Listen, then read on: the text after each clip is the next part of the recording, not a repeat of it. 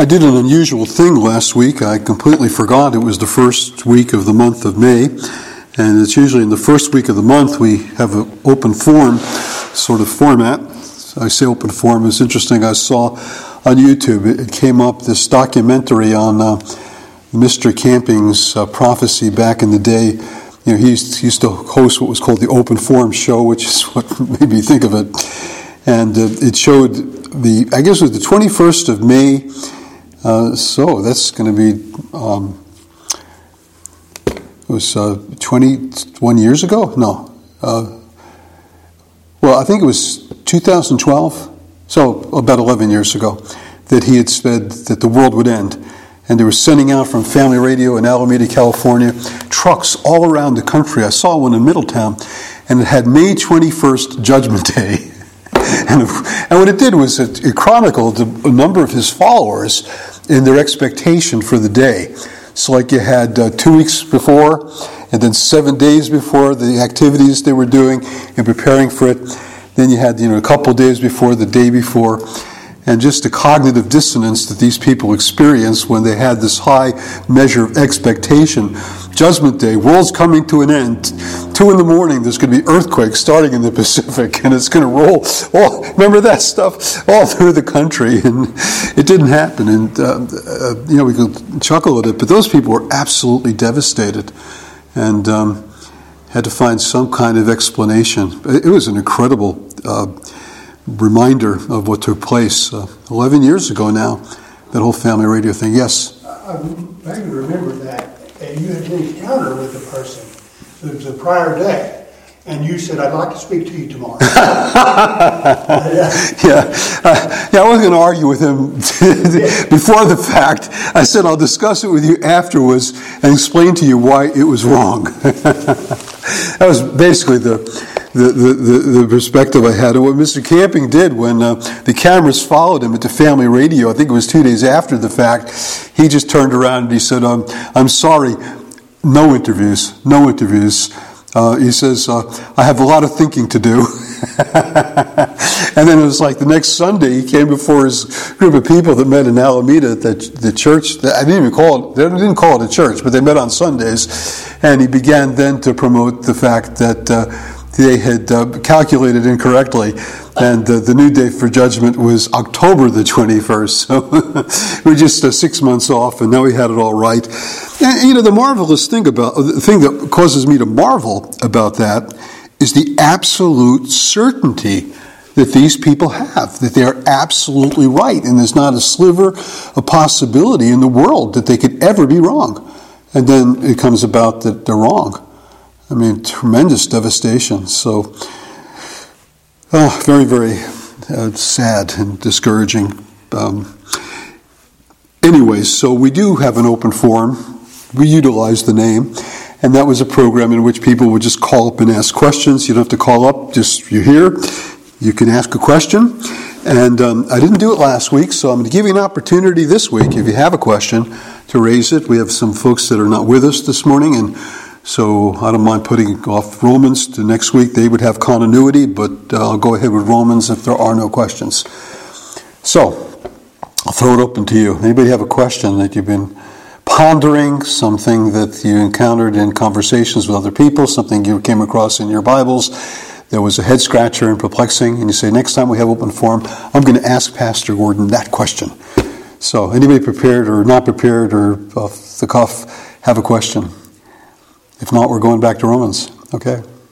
Well, don't say to give you a chance. Romans chapter 7. When we come into the seventh chapter of Romans, of course, that's the famous chapter that deals with um, the whole matter of this principle within us that keeps us from doing the things that we want to do. The things that, as God's people, we desire to do, we find evil is present with us. And so that we end up doing nothing unto perfection we do nothing the way that we want to do it. And, you know, we all experience this. We experience this at the new year when we have resolutions. We're going to read our Bibles every day. We're going to pray every day. We're going to do this every day. And then by uh, January the 3rd, we've struck out. We've made, messed up. We've not done it. And um, we forget those resolves that we've made. Well, um, in all manner of things, that seems to be true. It's just our, our common experience that we don't do anything as we would do it. And uh, Paul does give something of an explanation for this, but he does it in a way that is addressing the question of what place the law has in the lives of believers. Again, think about Christianity really being based upon the Old Testament.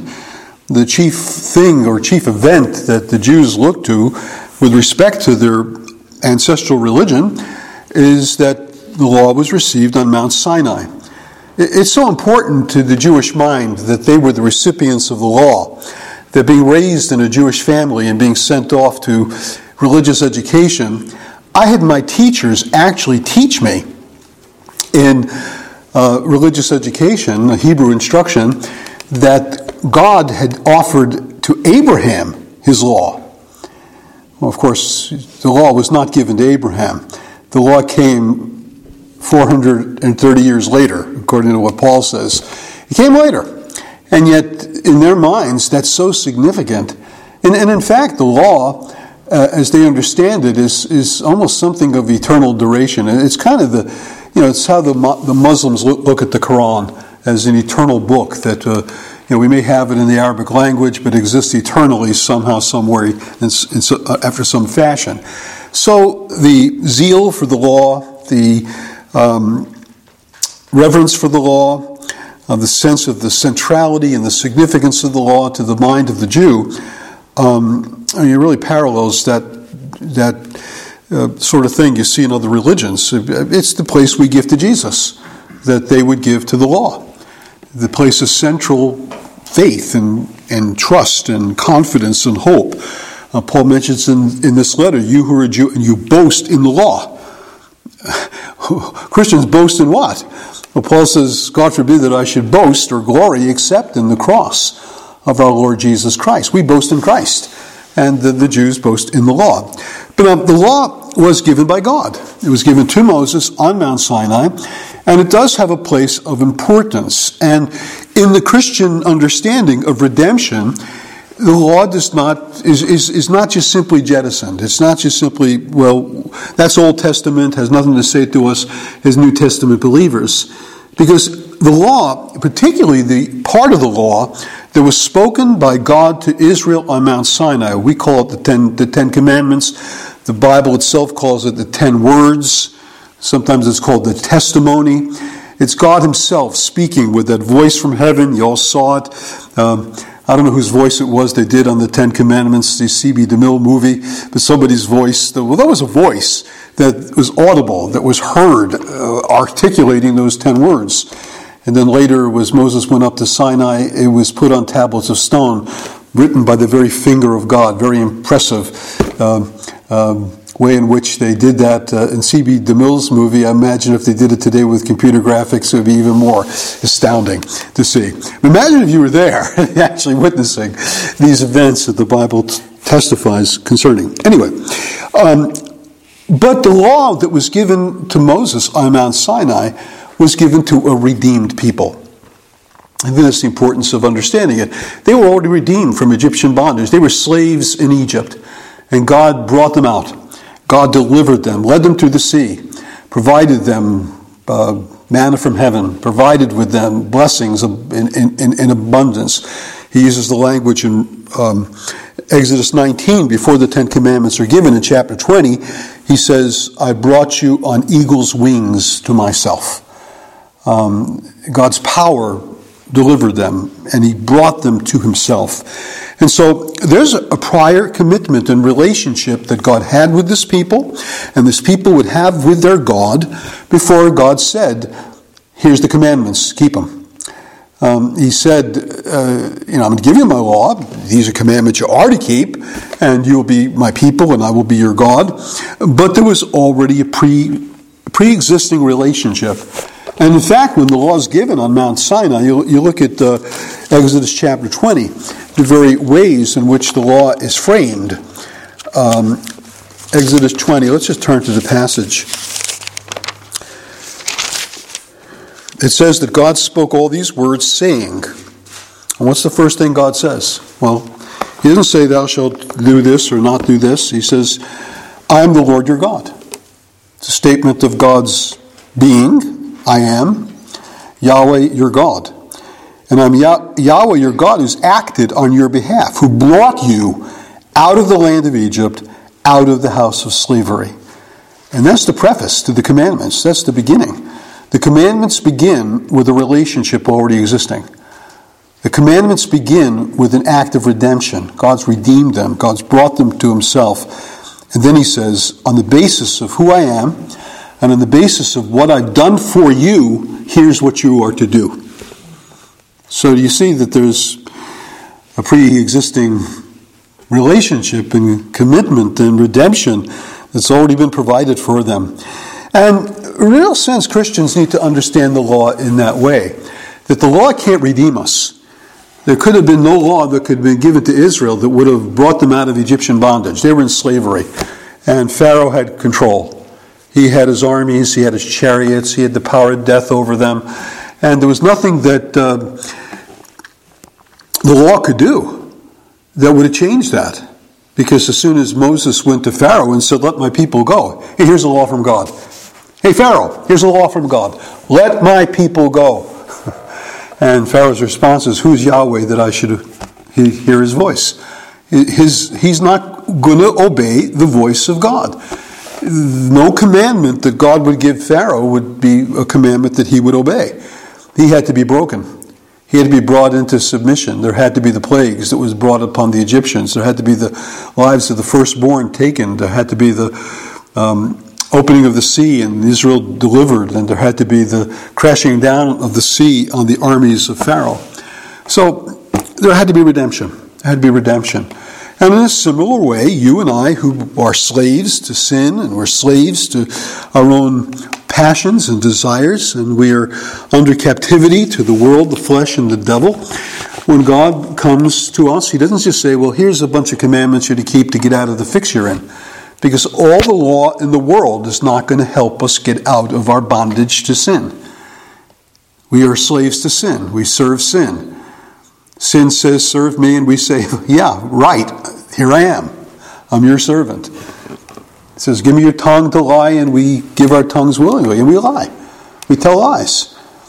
We look upon things that are incite our hearts to lust, coveting other people's property, coveting other people's wives, uh, all manner of evil that we are uh, other, uh, coveting other people's lives, even so far as to wish death upon people. That's in our hearts, it's in our minds. And all the commandments in the world are not going to cause that to stop. In fact, Paul's going to argue that those commandments actually stir up desire.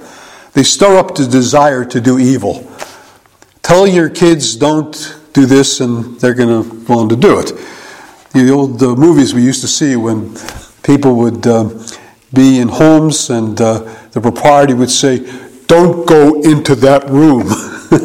you know they're going into the room. As soon as the commandment's there, there's going to be that curiosity that is spurred to say, hmm, I wonder why you don't want me to go into that room. Oh, I'm going in that room. And usually that's where the trouble begins in the film. But um, that's what law does. Law stirs up uh, a propensity to want to disobey it. Why, who are you to tell me what to do? And why are you telling me not to do that? There must be pleasure in that. You know, the, you know, the, the people would say that when they were trying to have a, a system to ban certain uh, books or certain music, is they say, well, as soon as you ban it, people to read it. As soon as you ban it, people to want to go out and buy it. As soon as you say you can't, people are going to want to do it. So I think there's something to that psychologically. And Paul seizes upon that. That seems to be what Paul says is a reality that uh, sin stirs up our, our passions. But at any rate, the point of it is sin can't redeem. It can't deliver. It can't change our hearts. It can't make us different. It can just it can just prescribe. It can say this is what you must do, and uh, doesn't help us do it, not in the least. And so Paul's argued out that um, it's Christ who is the way in which life comes, it's the way in which justification comes. We're made right with God through faith in the Lord Jesus. And um, it brings us out of that bondage we are to sin by nature, having that nature of sin communicated to us as part of a fallen race. Having died in Adam, we're made alive now in, in, in Jesus. And uh, that's th- those are the options. You're either dead in Adam or you're alive in Christ. And again, the Jews might say, well, look, we got this law that can kind of help us out of this situation. And Paul says, no. The law doesn't help us out of the situation, but the law is not a nothing. The law has meaning and purpose and function in the lives of believers. And that's what he's addressing in this seventh chapter of Romans the relationship that believers have to the law of God. And let's just read this first section, um, the first six verses, and we'll begin with this. He says, and remember, he's out of the context of saying you've been made freed from sin, you become servants to God, you have your fruit unto sanctification. The end of it all is eternal life. That's in chapter 6, 22. The wages of sin is death, the free gift of God is eternal life through Jesus Christ our Lord. And so we have this free gift given to us from God. We have this fruit unto sanctification. We have this deliverance from sin.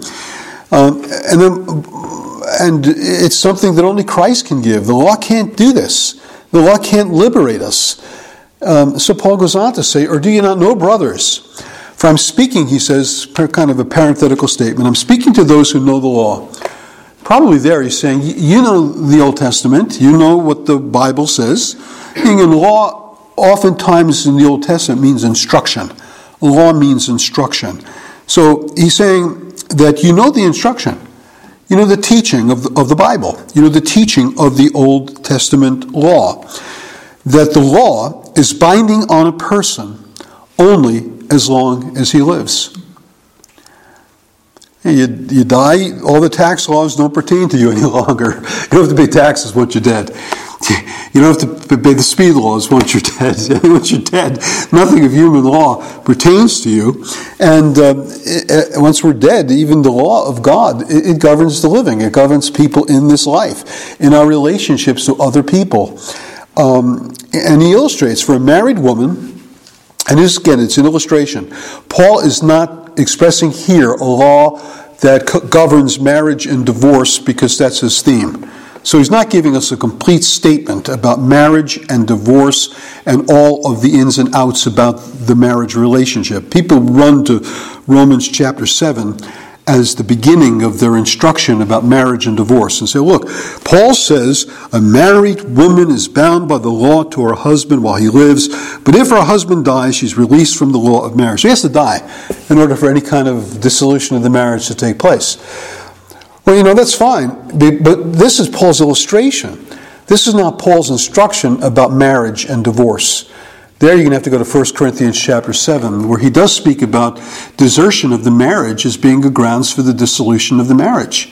If somebody deserts the marriage, he says the believing party is not bound to the marriage. They, are gone. They've absconded. And one of the elements of marriage is that you cleave to each other. And so if somebody tears the relationship apart and says, Bye, I'm out of here, then that marriage no longer exists. It dissolves. It is something that uh, gives the right for the believing party who's been the victimized by that desertion to say, well, okay, now that person is gone, and, and now I, I, have a heart to marry, a desire for companionship. They're free to do it. They're free to do it. Paul says it in 1 Corinthians 7.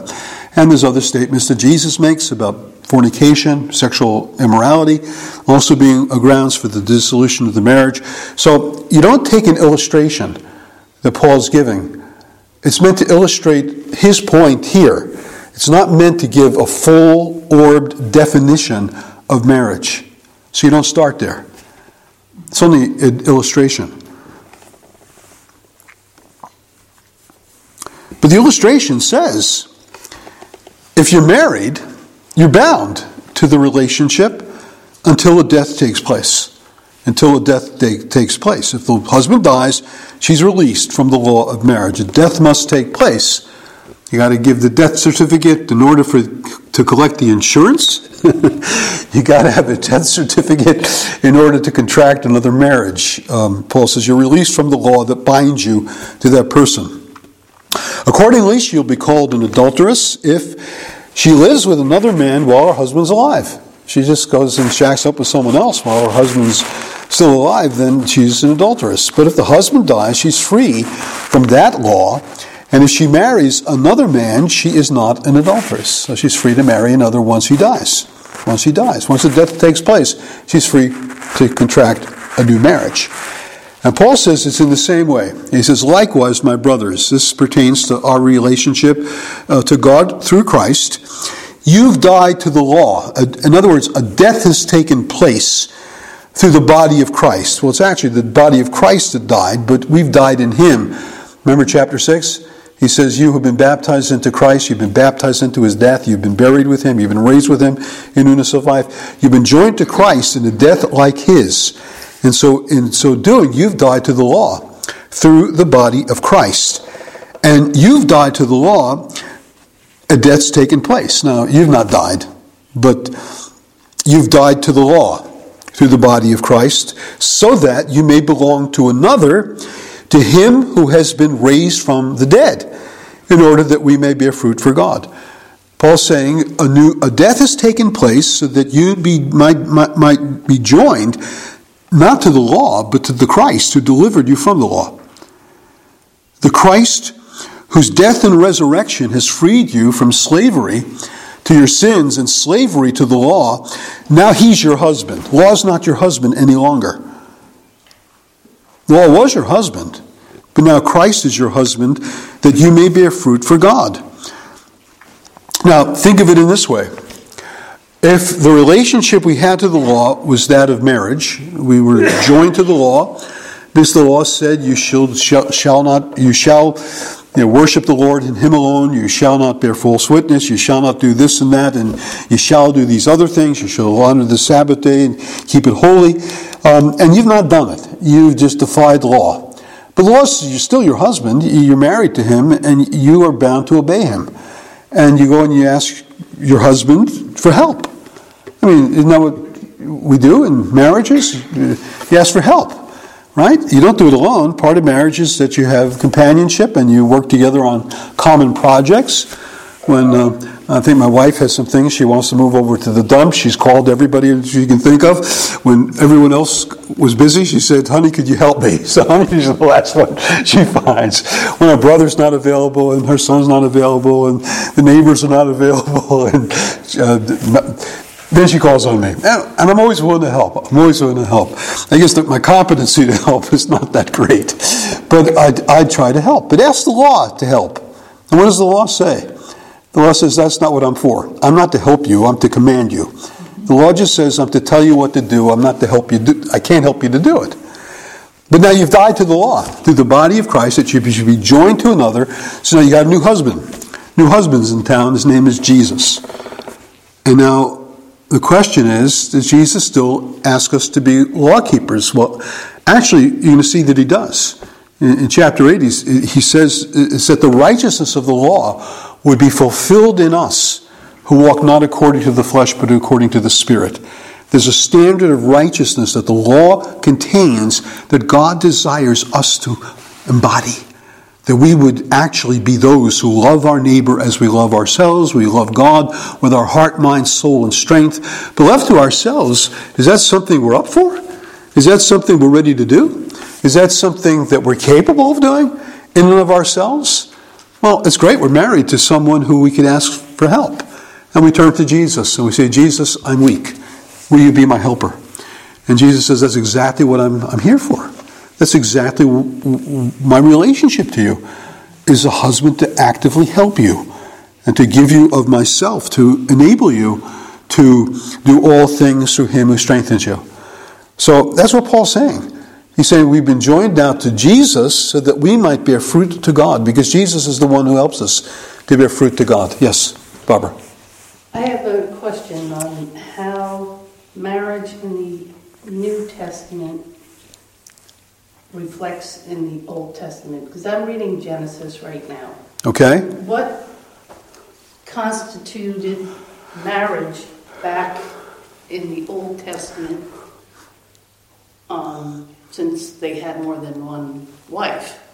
Okay. Correct? Yes, yes.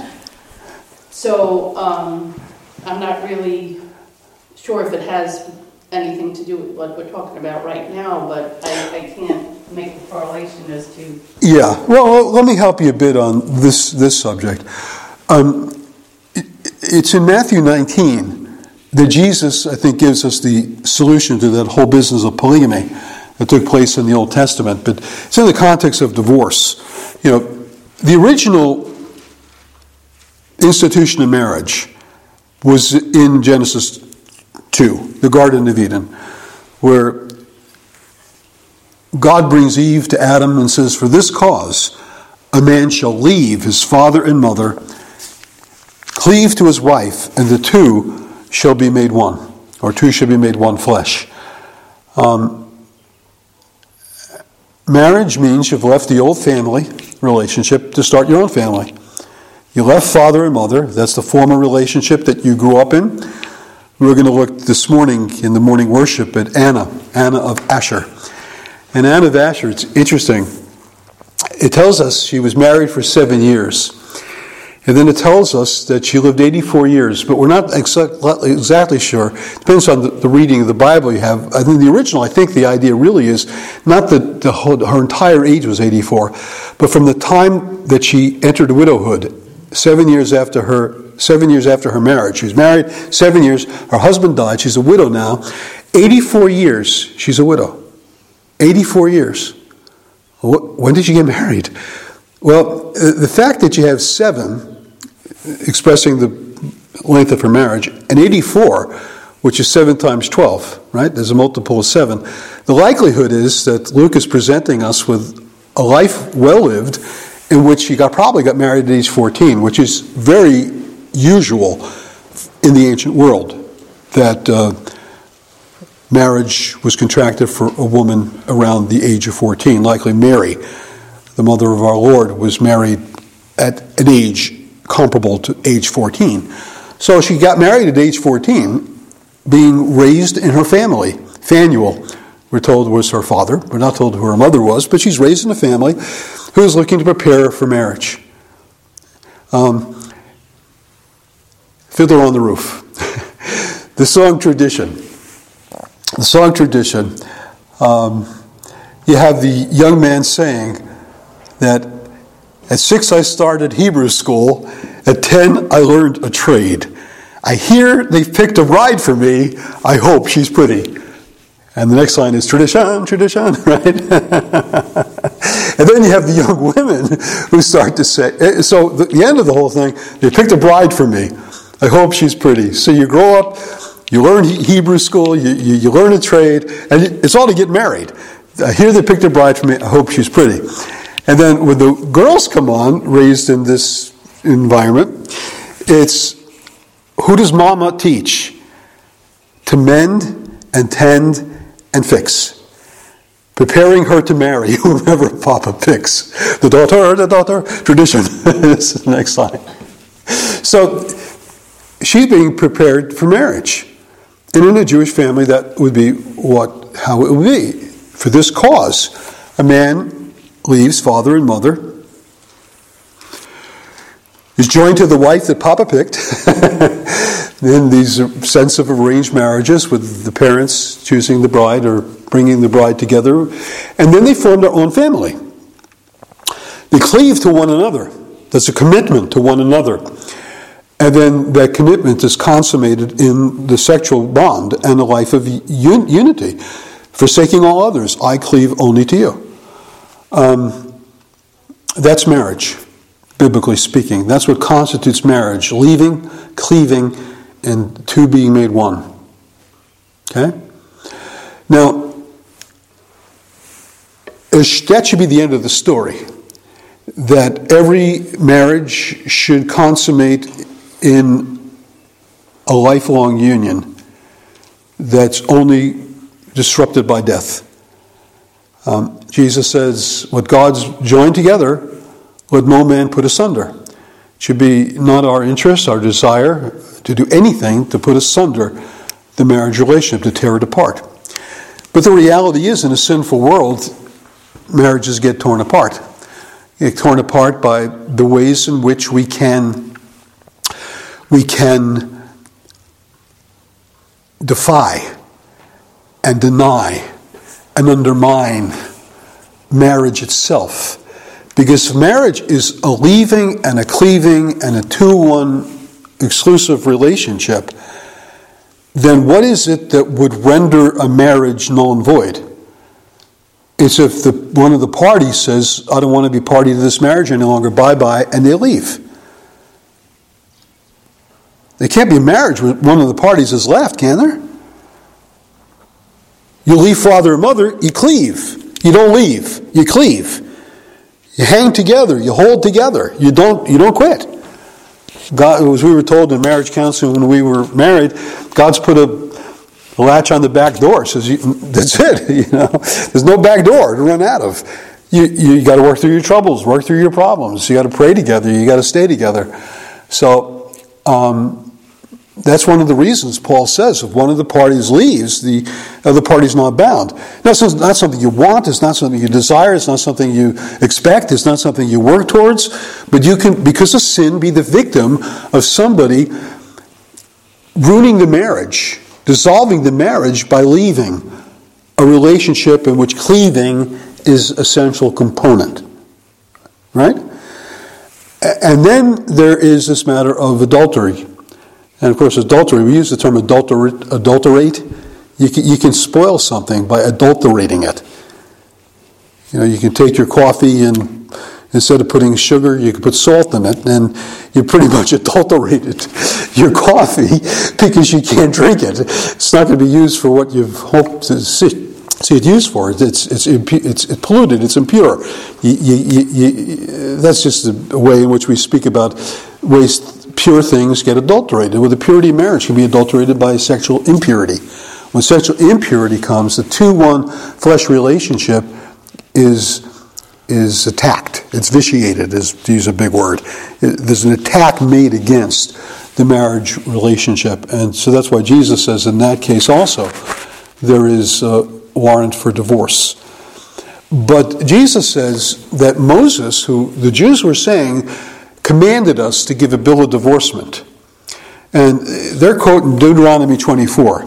Deuteronomy 24 uh, gives some statement about um, if a man marries and finds some impurity in his wife, and it doesn't define what that impurity is.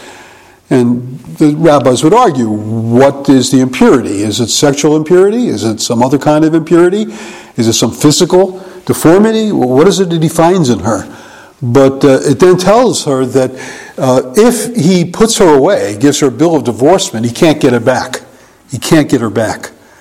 So that it's the, the you know you just can't take a woman, marry her, throw her out, and then expect well I'm going to ask her to come back next week. No, once she once she's out, she's out, and you go and marry someone else. You can't go back to that first wife, and it's something that was meant to kind of. Um, make serious in the mind of the guy looking to put a wife away that this is for good, this is like forever, so be careful what you're doing. You may have regrets tomorrow, and if she goes and married someone else, or that's it, she's gone.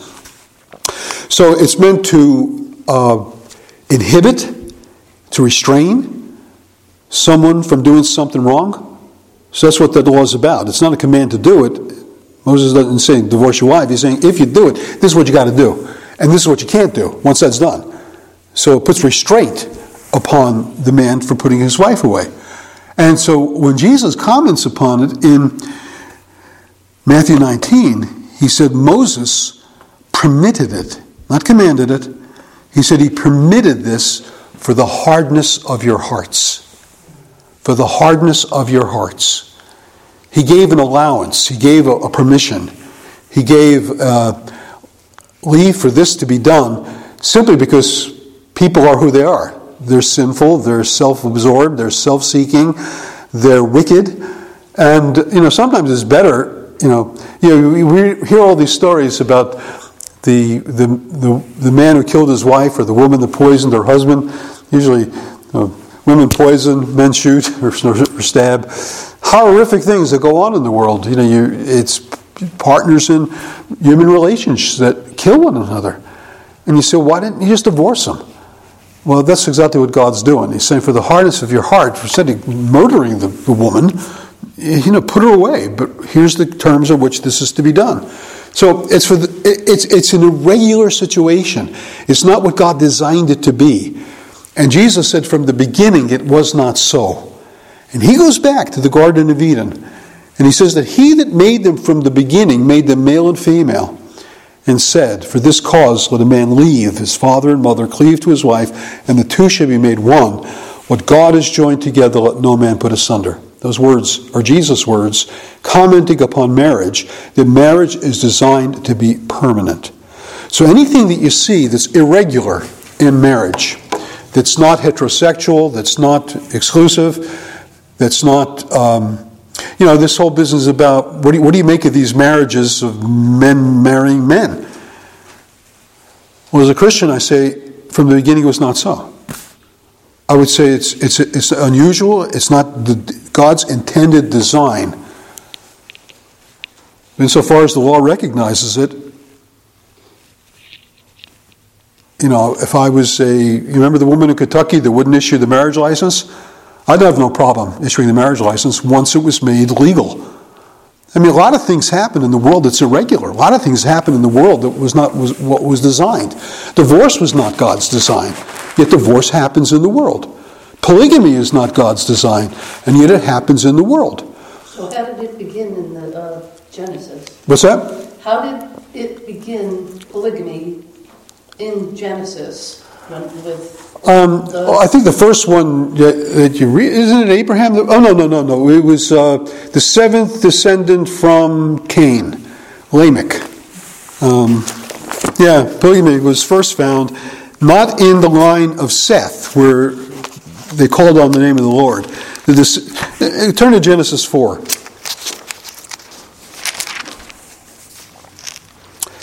Um, when the account is given of the succeeding generations after Adam and Eve, you know, you had the, the son Abel, whom Cain slew, and then we read that Adam knew his wife again. This is in verse 25 of chapter 4.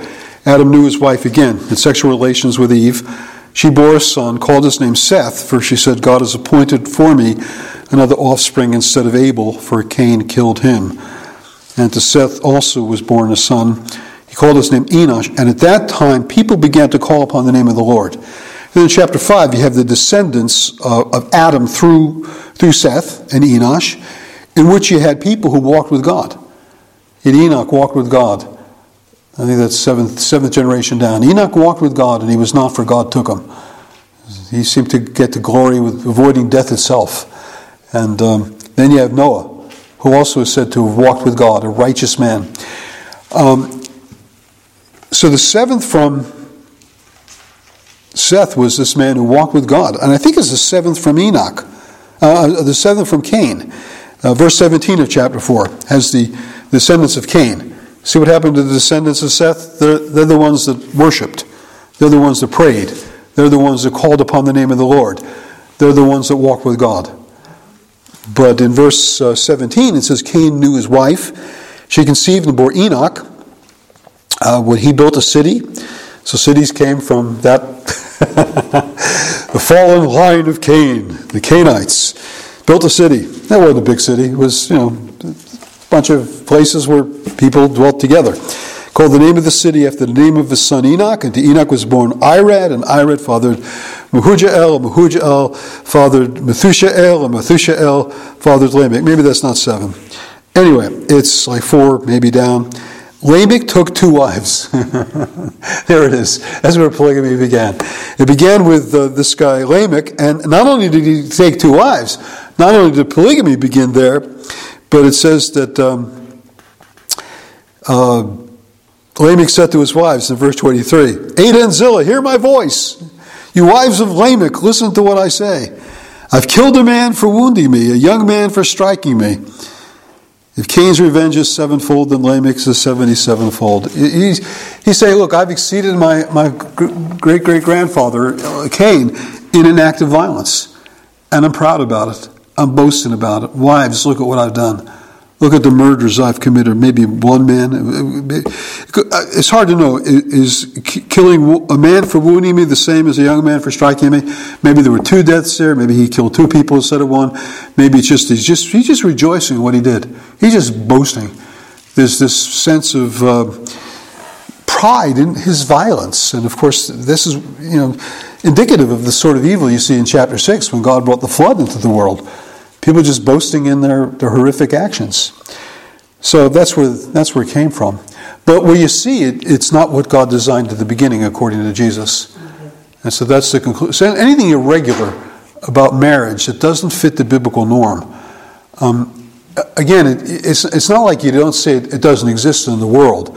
Like there are people that say, well, look, we have to trace your marriage back to your first person you married, even though you had six wives since and, they, and that, the, that wife's gone on and married somebody else, yet in, in heaven, you're only married to that first woman. No, that's, I mean, heaven, I think, acknowledges the things that happen in this world as a result of sin. And we really have to, as Christians, you know, stuff we did in unbelief, we come to the place as Christians where we have to just recognize things. We live in a disordered world. We live in a world where things are not what they should have been, they, but yet they are what they are. So let's address what they are and go from there is uh, pretty much how I, I, I, look at things. So, anyway, uh, that doesn't answer all the problems we have in the fallen world, but it helps at least give some sense of how, how you address these evils that exist. Not ignoring them, not saying they don't exist, not saying there's some ideal world somewhere where things are different. No, no. They are what they are. And we just see it for what they are and we move on. But let's go back to Romans 7. And, and, the point of all this is that this liberation we have from the law through the, through the death of Jesus, whereby we come to be joined to Him, we're united to Him. Again, that's the language of union. The two shall be made one flesh. We are made one spirit with Christ. We're joined to Christ. We're made one with Christ, one with the body of Christ. Again, that language of body of Christ is used with reference to the church. Christ says, It's my body. These people that I've redeemed, these people that I've brought to myself, these people that have been baptized into my death uh, are, are mine. They belong to me. They're united to me. And being united to Christ, we're united to a husband who helps, and a husband who enables us to bring forth fruit unto God. And yes, so remember back in this, in the, in, when he was using the illustration of slavery, what fruit did you have in the things of which you are now ashamed? You had no fruit at all but now be made freed from sin, become slaves to God. You have your fruit unto sanctification and the end eternal life. Well, this fruit unto sanctification arises out of being joined to Jesus as our husband. Being joined to Jesus in this marital union where we are the bride of Christ, where we are the body bride of Jesus, and hence we are able to bear fruit unto God. See it in verse 6 But now we are released from the law, having died to that which held us captive, so that we serve in a new way, a new way of the Spirit, and not in the old way of the written code. Again, the written code could only prescribe, it could only say, do this, don't do this, don't do this, don't do this. It's like playing, playing Simon Says. so the Lord just says, do, do, do this, do this, do this, do this. Now, Simon says usually you can do what the person's telling you to do, but you can't always do the things that the law says, and the law doesn't help you. The law just prescribes for you.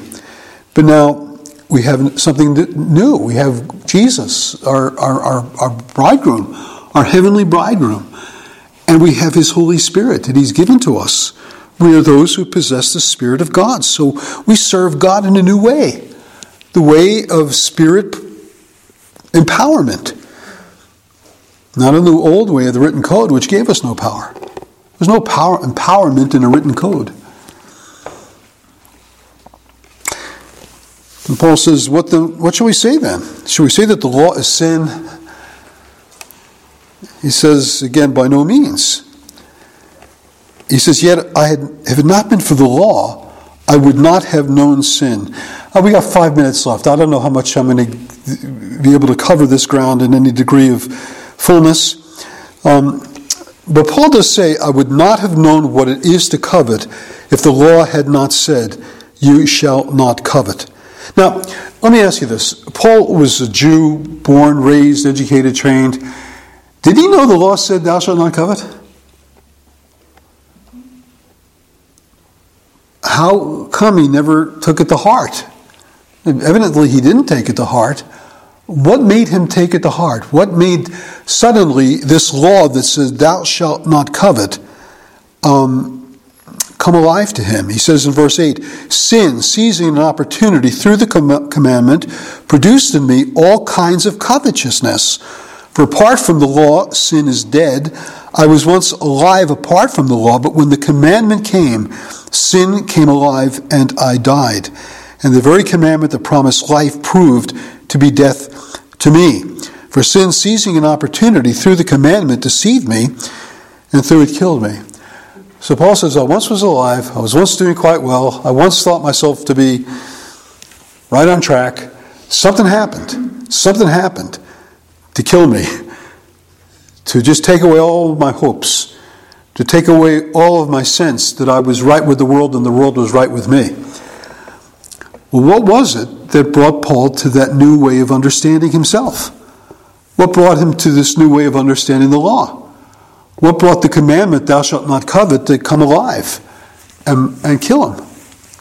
I mean, that's, that's, the, that's the language that he uses. That's the, way he's illustrating what happened in his life. How do we put that all together? What was the event in Paul's life that was so earth shattering and life changing that would have produced something of this remarkable change he's talking about? Huh? Sorry? Stoning of Stephen. Uh, well, he thought he was serving God, stoning Stephen. I don't think it was, I don't think it was the stoning of Stephen that was life changing and earth shattering. What? And the Damascus Road. Absolutely, the Damascus Road. Who are you, Lord? He heard the voice of God. Remember, the, command, the Ten Commandments were given with an audible voice from heaven. There was a voice of God. That was well known from the Old Testament. The voice of God. Now, how many people experience the voice of God? Not many, but man, when you experience it, it's no denying it. What do you do with it? Again, there were some people in the Gospels that said it thundered. But Paul knew someone's talking to him, someone's saying to him, Saul, Saul, my name. Just like God said, Abraham, Abraham. Someone's saying, Saul, Saul, why are you persecuting me? Not just my church, but me. And his answer is, Who are you, Lord? This is obviously the Lord. This is obviously the God of Israel. Who are you? I am Jesus, whom you are persecuting.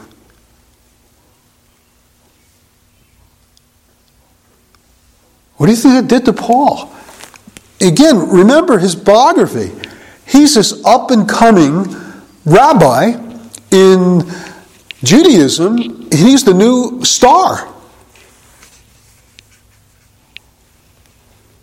He's the new Anthony Volpe of the. That's a baseball thing, folks. The new Yankee shortstop or the new Baty of the Mets. The new guy that come up from the minor leagues and hitting the cover off the ball. He's the new star. Well, that was Paul in the firmament of the Jewish universe. He was the up and coming rabbi. And he loved being the up and coming rabbi. He was ahead of many of his contemporaries, he says, in the Jews' religion. He was the fast rising powerhouse among Judaism. And he's gotten his creds how? Persecuting the church. And now the Lord of the church meets him and says, Paul, you're persecuting the God of Israel. you think you're serving the God of Israel. And all of a sudden, Paul comes to the realization what a hard hearted, covetous sinner I am, seeking my own glory rather than the glory that comes from the only God. Seeking my own advancement in the Jews' religion at the expense of Stephen's life, at the expense of the life of many other Christians whom he put to death or he imprisoned. And Paul comes to see something of the enormity of his sins and his transgressions that he never saw before. what a wicked person he was to be pursuing his own things rather than the things of God. He thought he was serving God. He thought he was serving Israel's God. He thought to do many of these things for the sake of his religion. And he was engaging in a religious zeal that was persecuting the God of heaven and earth in his people.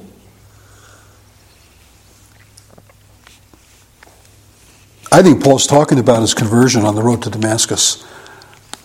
I think Paul is, saying, is trying to tell us what a, what a covetous sinner he saw himself to be.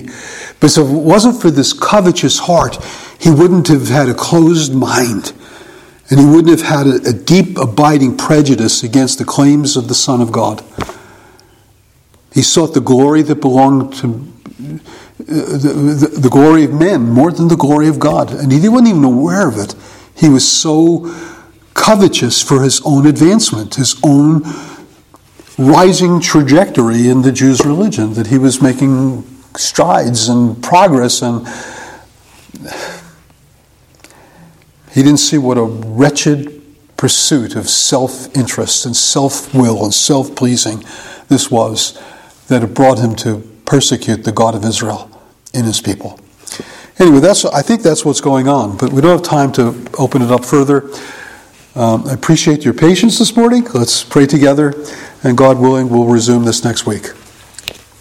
Father, we're thankful we can meet together, we can talk about these matters of biblical truth, and Lord, we live in a world in which we just need our minds scrubbed of so much that we've been taught, so much that we just have taken for granted. Now, we need to really wrestle with the text of your word to, to get a real sense of what you intend this world to be, what you intend our lives to be what you intend our marriages to be, what you intend our walk before you to be. That we're not to be those who are seeking help in anything else than in Jesus, because He is the one who died for us, He's the one who rose for us, He's the one who reigns for us, He's the one who ever lives to make intercession for us. So give us, we pray, to be a people that are zealous for the gospel, zealous for our Lord Jesus, and seek to honor Him and serve Him in all that we are and do. We ask you to hear our prayers. Bless us as we greet one another this morning. Bless us as we enter into the morning hour of worship. We'd ask in Jesus' name, amen.